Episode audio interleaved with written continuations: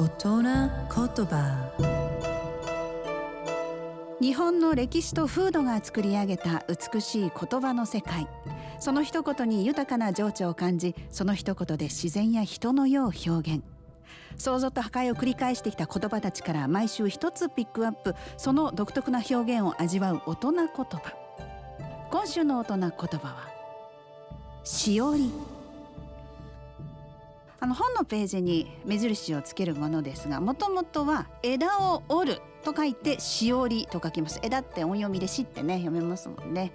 山道なんかで帰り道を知るために木の枝を折って道しるべにすることを意味していました。で広い意味で道を歩くための目印となるものを言うようになってでそこから転じて読みかけの本のページに挟んで使う目印とかあと旅のしおりっていうふうに初心者のための手引き書なんかのことも言うようになりました。さあ今日も秋晴れ行楽日和です。今の時期公園でベンチに座って読書なんていうのもいいですよね。落ち葉をしおり代わりにする。なんて素敵。